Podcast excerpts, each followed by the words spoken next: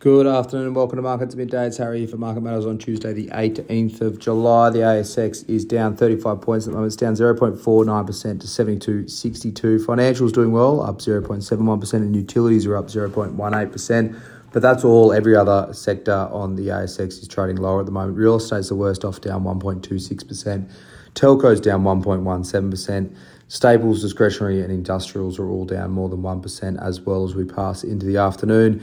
Uh, a lot of the weight has come off uh, RBA minutes, which landed this morning a little bit more hawkish than expected from the market there. We will get a new RBA governor in a couple months' time, so it'll be interesting to see how Governor Lowe plays that heading into the end of his tenure. Whether we see more hikes uh, to really knock inflation on the head before he departs, or whether he you know sits basically steps aside and lets the new governor decide where we're going to be and how she's going to handle it when she comes into the role in a couple months. Like I said, in terms of the hottest stocks at the moment, NWH is up 4.12%, Block SQ2 is up 3.36%, Virgin Money VUK is up 2.48%. The weaker stocks Ansell ANN down 14.4%. Syrah Resources SYR down 14.04%. And IGO, uh, IGO's ticker, IGO's company down 4.32%. We'll talk about Ansell first.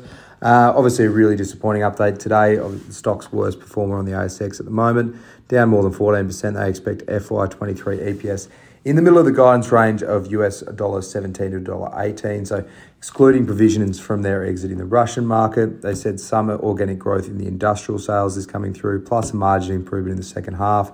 Healthcare has been impacted by high inventory levels, so not a lot of demand coming out of that one, and that's a bigger portion of their business too. So they expect about 750 million in sales from the industrials, 900 million from the healthcare side.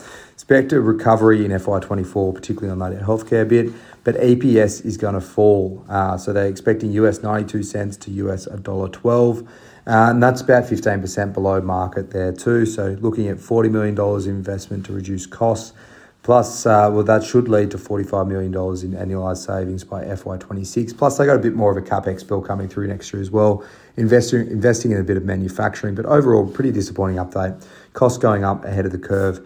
EPS guidance pretty weak for FY24. They've got a bit of a currency headwind coming through too. They do have some decent hedging in place. It's offsetting some of that. But overall, pretty soft from Ansell today. Have a quick look at Syrah. Um, so we've heard from Syrah Resources. These guys are a graphite miner. They paused production in May. They still haven't restarted production at their main asset there. They've said their stock levels have hit sort of peak um, in terms of how much they can hold. That means costs are up, sales are down. They're continuing to withhold uh, stock, trying to improve prices there. They do have offtake agreements in place, particularly with Tesla's their main one. Um, probably most concerning is that if you read between the lines in that announcement, it sounds like they're going to need to be raising equity and the market sort of pricing that in. Stocks fallen to more than 12 months lows uh, today on the back of that announcement. Also, Praemium PPS, it's down 3.31%. The stock was holding up pretty reasonably well this morning. It actually traded higher earlier on. It's come off a little bit, mostly since that RBA comment, but they were out with a funds under administration update today. The independent investment platform said FUA was up 9% in the year to 44 billion. FY23 inflows of 1.4 billion, plus around 1.4 billion of positive market movements helped them there.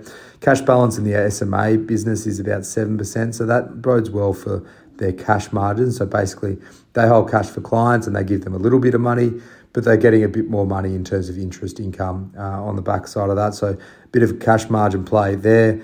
5% on Powerwrap in terms of their cash balances. So that's down a little bit on third quarter, but SMA balances up a touch on where they were in the third quarter.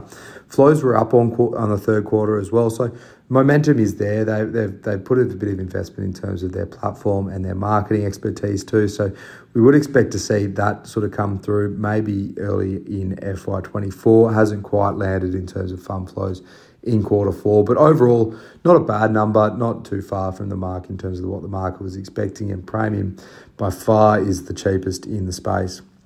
If we have a look at Asian markets now, Japan's Nikkei is up 0.32%, Hong Kong Hang Seng down 1.72%. These guys were both closed yesterday because of a typhoon going through the area. Uh, if we have a look at US futures, they're a touch weaker. S&P down 0.1% and Nasdaq down 0.2%. In the US tonight, we'll have retail sales. That's expected to be plus 0.3% month on month there. But for now, that's all for markets at midday for your Tuesday. I hope you enjoy the rest of your afternoon. And as always, look out for the Market Matters reports.